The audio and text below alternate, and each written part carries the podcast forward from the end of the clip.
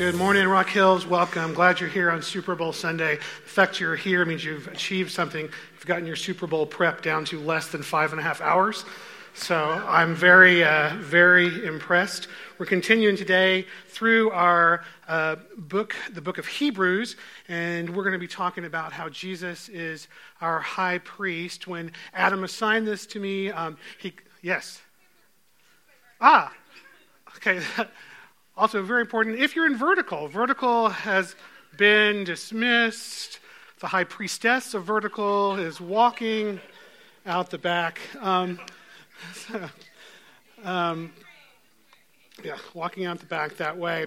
So we are um, talking about how Jesus, our high priest, when I was signed this by Adam, he gave me uh, something like 14 verses that I could go through, and it's a little bit nostalgic for me because I'm only picking three.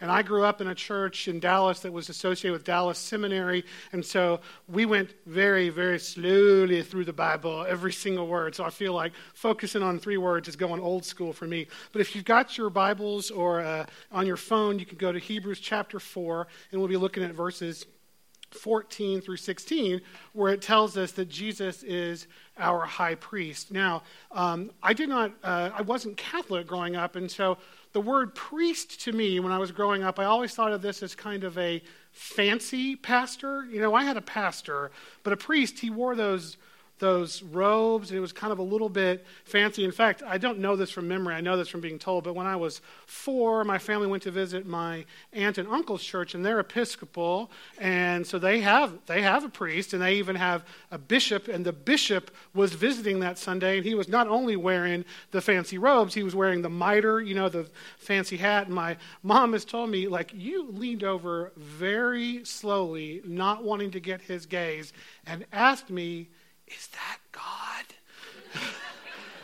So, uh, very fancy, fancier than I was used to. But I think the idea of a priest, there are two ideas, very similar to a pastor, very similar to what any leader of a church would do. They comfort people in their congregation, they provide comfort and instruction and lesson. But specifically, I think one thing about a priest is that a priest somehow intervenes between a person and God, either intervenes, intercedes, or I would say in our case, makes a case for us or represents us before God. That is what a priest does, represents. In the Old Testament, the priests made the sacrifices for the people, and their sacrifice was to cover their sins. So it was important that the priest was right with God and could represent them well before God. But you know, in our independent society, I don't think we have too many examples of this. So I was trying to think of when do we really have to depend on somebody in that way to make, to represent us? And I know Al is in the back raising his hand, lawyer, lawyer, lawyer. No, I, have been working with Al on uh, uh, Arrogance Anonymous, so I feel like I can't, I can't uh, pump him up in that way. So I was thinking of a situation that maybe you've encountered as well, that I've certainly encountered. Back in 2008, when I was 41, I went to the doctor and they wanted me to take an EKG, which is where they measure the electrical activity of your heart. So he sends me to the room where the tech is, and the tech, who maybe was 19 but looked 12, is wiring me up, and she gets out the little strip that has the electrical waves, and she says, uh, Yeah, you need to see your doctor before you leave. I'm like, That's not that, that's not good. So I went into the exam room and I was sitting on, you know, the exam table that you could either lie down on or sit on onto the white paper. And my doctor, whom I very much like, comes in to the room to talk to me about my test. Now, those of you who know me know I'm not a super touchy person, right? I'm not a big touchy person. I can fake it, but I'm not, you know, it's not my natural state to be super huggy, super touchy. And my doctor, on the other hand, who was four years younger than I am, he, he is, and he's got a great bedside manner because it actually doesn't bother me. He's skillful at that. He'll touch you on the shoulder and tell you stuff. But as he's going to tell me the results of this test, in one very swift motion, he jumps up, flips around, and sits by me on the exam table. And I'm like, I'm dead. I mean, why, why would he be doing this, sitting by me? He said, Well, there's something about this that's confusing to us. It could be bad, but it could just be something about you. So I'd like you to go to cardiologist and get a more uh, specific test. And so I went to the cardiologist, and after I had the test, he met with me and said, Okay, two things are possible based on this test. And I really felt like he chose the wrong one to tell me first. One is that the lower wall of your heart has died, or the test messed up. I'm like, can you start with the test messed up? And he said, Now, the test doesn't mess up much, but when it does mess up, it messes up in this way. And so I'd like to do something a little more definitive to see what's going on while we're getting these signals. And so I went in for a procedure called a heart catheterization. That's where they take, uh, they make a uh, a hole in the artery in your thigh, put a camera in it, and work up your arteries into your heart so they can see what's going on. Now, this is actually not a super high risk procedure from what I understand, but it seemed to me more risky than just walking around, right? So it really made me think about who do I trust to represent me if I can't represent myself in the situation. Certainly I trust Laura, but what if something, my wife, but what if something comes up and she's really distraught and freaked out because she doesn't know and she's worried about making the right decision, who would I trust to make these decisions for me? Who would I trust if we were in an accident together who made, had to make a life and death decision? Who would I trust maybe to tell the doctor, I disagree with what you're saying. I think what Stephen would want is something else. I mean, it's a very serious thing about having someone represent you in a situation like this, which, by the way, everything was fine. It was just it, the test had messed up, and it was, you know, they couldn't see it. Things were better than they'd even thought. Based, so it was, it was okay. But um, I will say it made the eight-hour management training I had the day before the procedure the most uncomfortable thing I've ever done. But uh, not really. But it was not very comfortable. So a high priest, a priest, represents us before God. And Jesus can perfectly represent us as high priest because he experienced the same temptations that we do, but didn't succumb to those temptations. He can represent us to God because he says, I know what it's like to face that temptation. Let's look at Hebrews chapter 4, verses 14 through 15. It says, Therefore, since we have a great high priest who has ascended into heaven, Jesus, the Son of God, let us hold firmly to the faith we profess. For we do not have a high priest who is unable to empathize with your weaknesses, but we have one who has been tempted in every way, just as we are, and yet did not sin. Jesus knows us because he has been through the exact same temptations. Now, I want to say a few things about temptation because I think in society today, the biggest way we use the temptation is do you want dessert with your meal, right? That's how, are you tempted by chocolate? I mean, so that's how we use it. But I think it's more important than that. And I want to say kind of what the Bible, how the Bible talks to us about temptation. First, the Bible is clear that God does not tempt us. God does not tempt us, which is something that, like, it took me looking at the scripture to really realize that because I think, well, God might put something in my way to see how I do.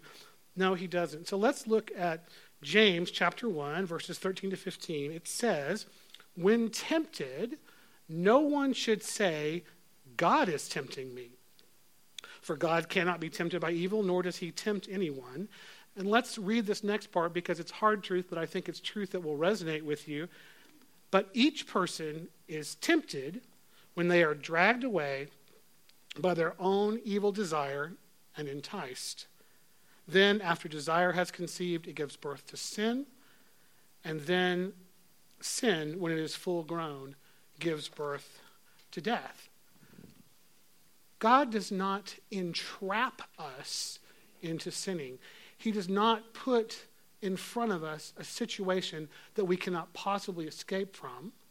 Situations come in front of us, and we, through our own choice, our own desire, are enticed by them. I really, I'm a movie fan, as many of you may know, and I really like this movie from 1998 called A Simple Plan. It is not a kid friendly movie, but it's the story of these three guys, and it's very similar to what you see in this verse. It's the story of these three guys who find $4 million in cash that they think is untraceable, that no one's going to come looking for. They think it's criminal, but they have this crazy reason that they have convinced themselves that no one's going to come looking for it.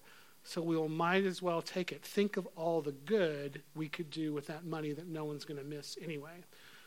And it starts this chain that we see in these verses about being enticed giving birth to sin and sin gives birth to death. They have to, of course, people come looking for the money, and they have to keep doing a little more criminality and a little more rule breaking and just a little bit more. And because they've gone this far, they know if they get caught, they're going to jail, or maybe other people are going to come get them and kill them. So they actually, it leads to murder because they but it leads to murder through a very gradual path, a very small set of steps. And I think this is what this verse is telling us.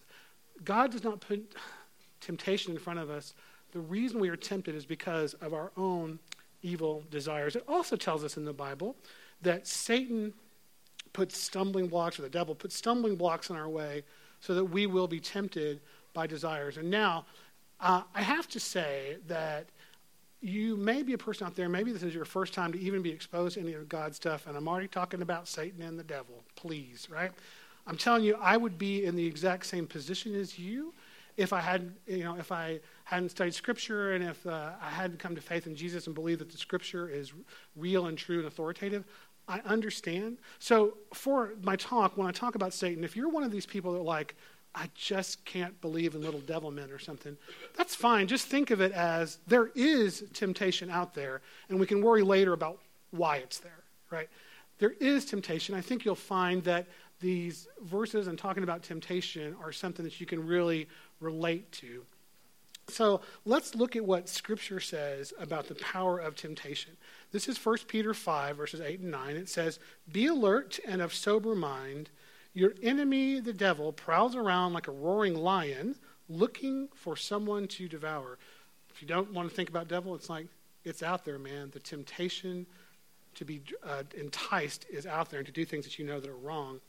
Resist him, the Bible says, standing firm in the faith, because you know that the family of believers throughout the world is undergoing the same kind of suffering, right? Temptation is not new, and the Bible is very clear on this over and over. Temptation is not new. You're not the only one suffering it. And even Jesus, Jesus was tempted or had the stumbling block there. He didn't stumble, but he had the same stumbling block there.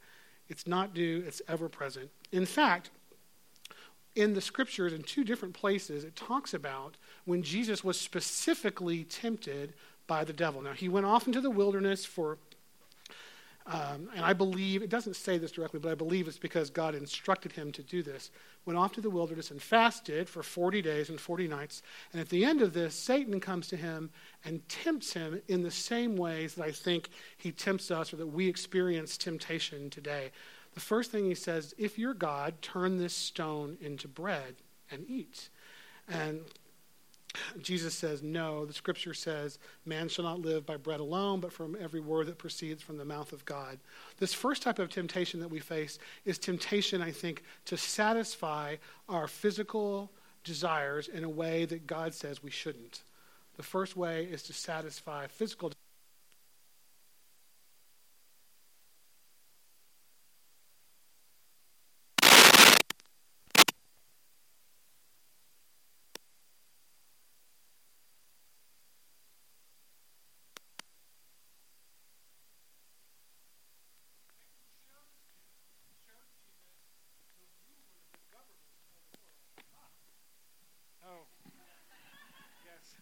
I'm just narcissistic enough to like that. uh, thank you, Minion Daniel. That was awesome. Um, so the next boy, that was a temptation for me, wasn't it? The next, the next temptation was uh, he. Satan showed Jesus the. Um, Satan showed Jesus the governments of the world and said, If you will only worship me, you can have all power that is available on the earth because that has been granted to me to give. And Jesus said, No, the scripture says you shall worship the Lord your God, only him will you serve. And this is, I think, the second type of temptation we face, and that is temptation to have power or manipulate other people, temptation to manipulate or have power or hurt other people. And the final way that Satan tempted Jesus was he said, okay, he took him to the top of the temple and said, If you're God, throw yourself off the top and save yourself, because you're supposedly God, right? And Jesus answered, Do not put your Lord, the scripture says, do not put your Lord to the test. Do not put the Lord your God to the test. And I think this form of temptation is when we are tempted to put ourselves in the place of God or to think of ourselves as our own God. Those are the kind of three temptations I think we face. And every single one of those was faced directly by Jesus, t- uh, temptation directly from Satan. And we see it again in, in, this, in Hebrews, the verse I just read. It says, For we do not have a high priest who is unable to empathize, empathize with our weaknesses, but we have one who has been tempted in every way, just as we are, and yet he did not sin. He did not succumb. Because Jesus faced this temptation, he can represent us very well before God the Father. He knows what we have done. It's not abstract for him. He knows the temptation that we have faced. Now, the Bible is full of people who are heroes of the faith who faced temptation. Some of them succeeded, but some of them failed, right? Temptation is a common thing, and even our heroes of the faith failed, and we will fail too. But one promise that we have from God that I think is very comforting is that God promises us that when we have temptation, He will give us a way out of them. So 1 Corinthians 10:13 says, this is a great verse. This is a great verse. If you're struggling, it's a great verse to memorize, actually, I think. Um, and because I've memorized it in the past, I'm going to try to read it in the exact version that's there, but the wrong words may slip out. it says, No temptation has overtaken you except what is common to mankind, and God is faithful. He will not let you be tempted beyond what you can bear. But when you are tempted, He will also provide a way out so that you can endure it. Have you ever heard stories of people who went through incredible pain for their faith. In my church, they would tell us stories like this, you know, like some story about how they were shooting people and someone, you know, it just very dramatic stories. And you would think to yourself, I just don't know that I could do that. I just don't know that I could, I would be faithful under that circumstance. Well, a promise we have here is then you're not going to be put in that circumstance because it says you will not be tempted beyond what you can bear. You will not be tempted beyond what you can bear. God will not put you in that kind of circumstance, and He will provide you a way out. But you know, even though God will provide us a way out, we're not going to always take it. We are going to fail. We are going to fail. And God, when we fail, if you've placed your faith in Jesus as your Savior, God does not see your failure. He does not even recognize your sin. If you have placed your faith in His Son, what He sees in His Son, what His Son, what he, God's, what, too many pronouns. If you have placed your faith in Jesus, what God sees is not your failure but his son's sacrifice. I'd like to look at Psalm 103, verses 8 to 12. These are beautiful verses. It says, The Lord is compassionate and gracious, slow to anger, abounding in love. He will not always accuse, nor will he harbor his anger forever. He does not treat us as our sins deserve, or repay us for our iniquities. For as high as the heavens are above the earth, so great is his love for us. So great is his love for those who fear him. And, and this is the important verse to me. As far as the east is from the west, so far he has removed our transgressions, or our sins, from us. It's a beautiful picture. As far as the east is from the west. Someone told me something once about this verse that I like. It's not scripture, it's not magic, it's not prophecy, it's just a nice way to think of it. And that is think about how far east is from the west. If you were to start from here and go east and go around the world, you would always be going east, right? Always going east. If you were to go north, you'd hit the North Pole and you'd be going south. But east and west are far from each other because you're always, always going east. This is how far he's removed our sins from us. He does not see them. In Isaiah, he says, I, even I, am he who blots out your transgressions for my own sake and remembers your sins no more. 2 Corinthians 5:21 it says God made him who had no sin to be sin for us so that in him we might become the righteousness of God. This is an amazing fact. If you've placed your faith in Jesus, we're not just forgiven. God no longer sees our sin.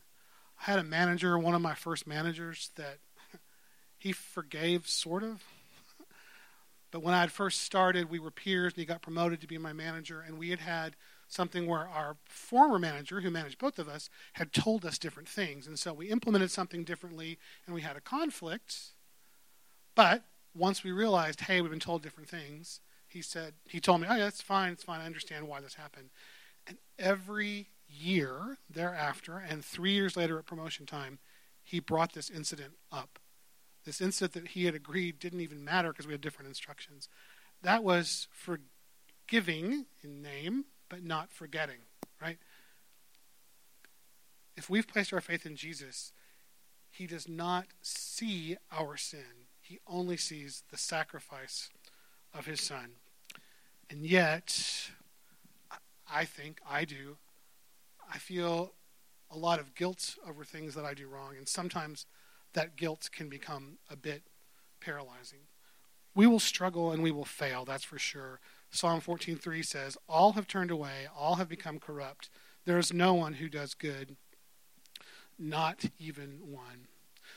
But we know that we are forgiven.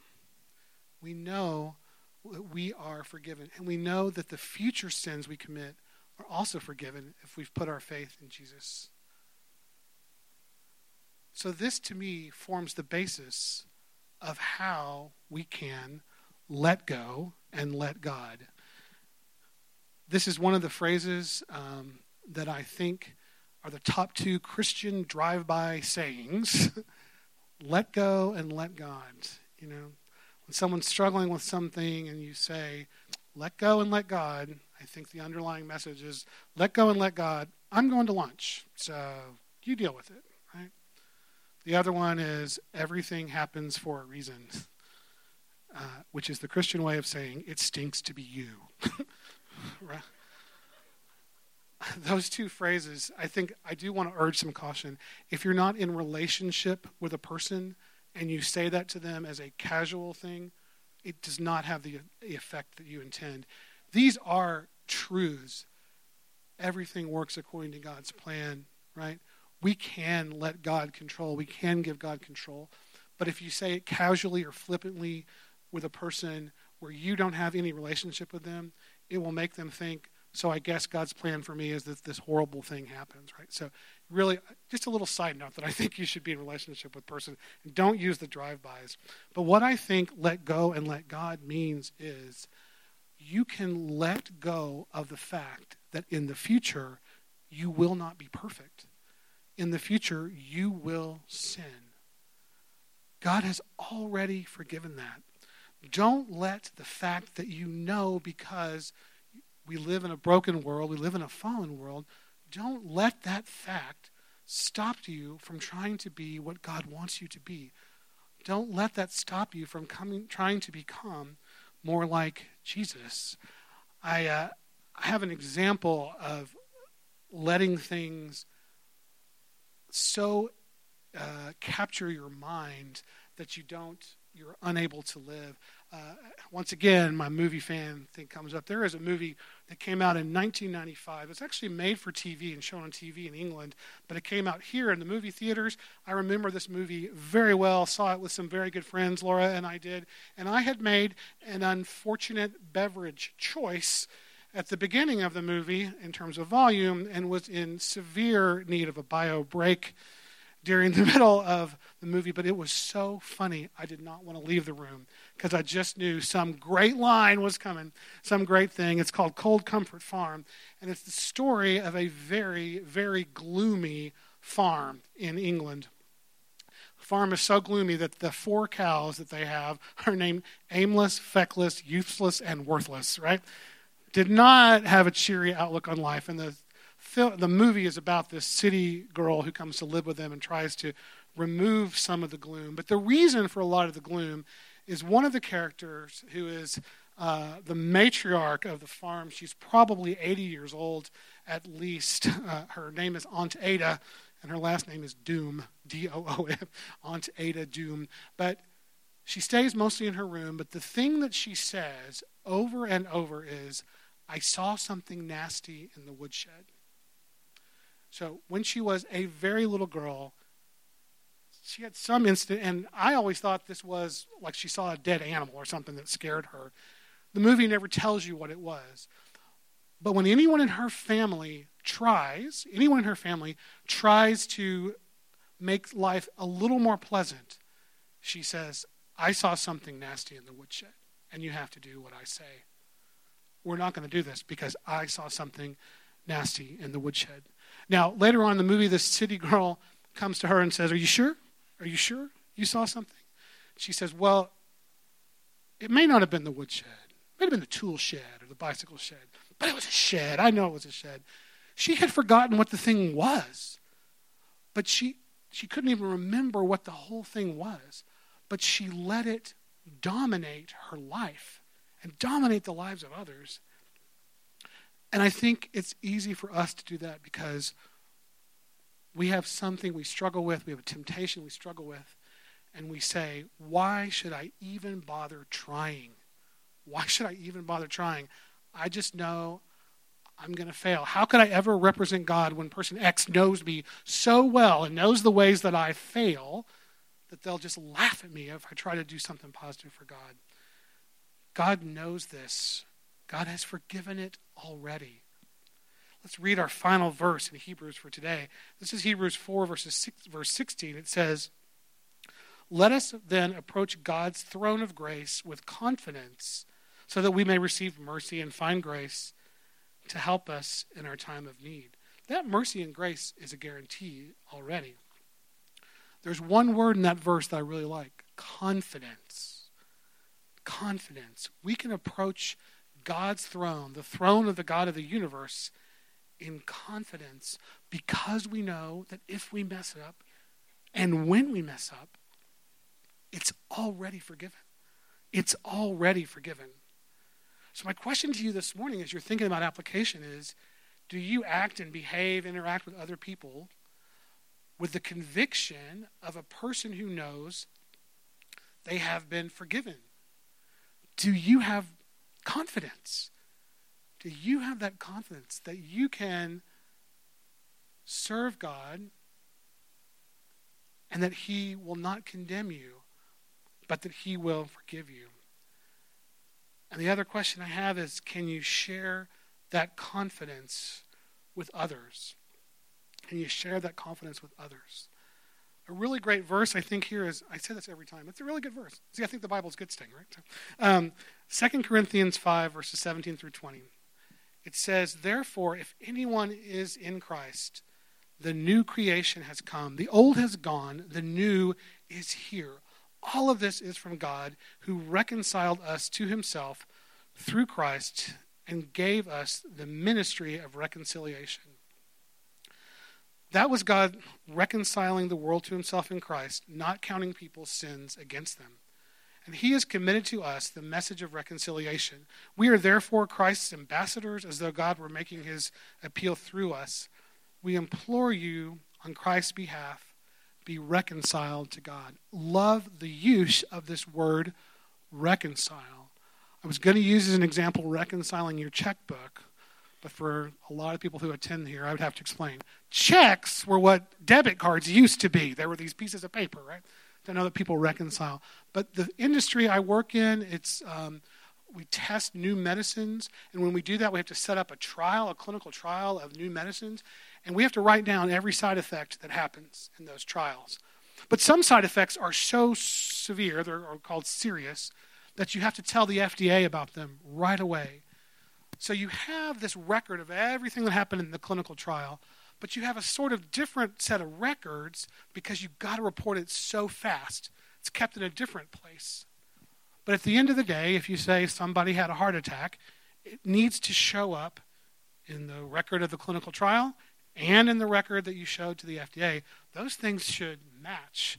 And the process that we go through is called reconciliation, making things match. So, what starts out as holy God, no sin, and his son Jesus, who committed no sin, and us over here, a sinner, we do things that are against God's will. Through Christ's death, we are reconciled so that we match. He doesn't see the sin. What he sees is the reconciled version the sinner that Christ has forgiven. He sees Christ's death in our place. As we go today, let's remember that that Jesus experienced every temptation we experience. If we follow Jesus, we are not just forgiven, but God no longer sees our sin. And because of this, we can approach God with confidence. But the first step in any of this is that Jesus is acknowledging that you do fall to temptation, right? That you are tempted and fall. And believing that Jesus came and died for you. If you have never put your faith in Jesus, I encourage you to talk to me, talk to Pastor Adam in the back when it's over. We can talk to you about that because that is the first step is accepting this free gift that God has given to us. But once we accept that gift, God no longer sees the brokenness and the places we mess up. What he sees instead is the image of his son. Let's pray. Father, we thank you so much that Jesus is our high priest, that he has experienced every temptation that we have experienced and didn't fail. We have a model.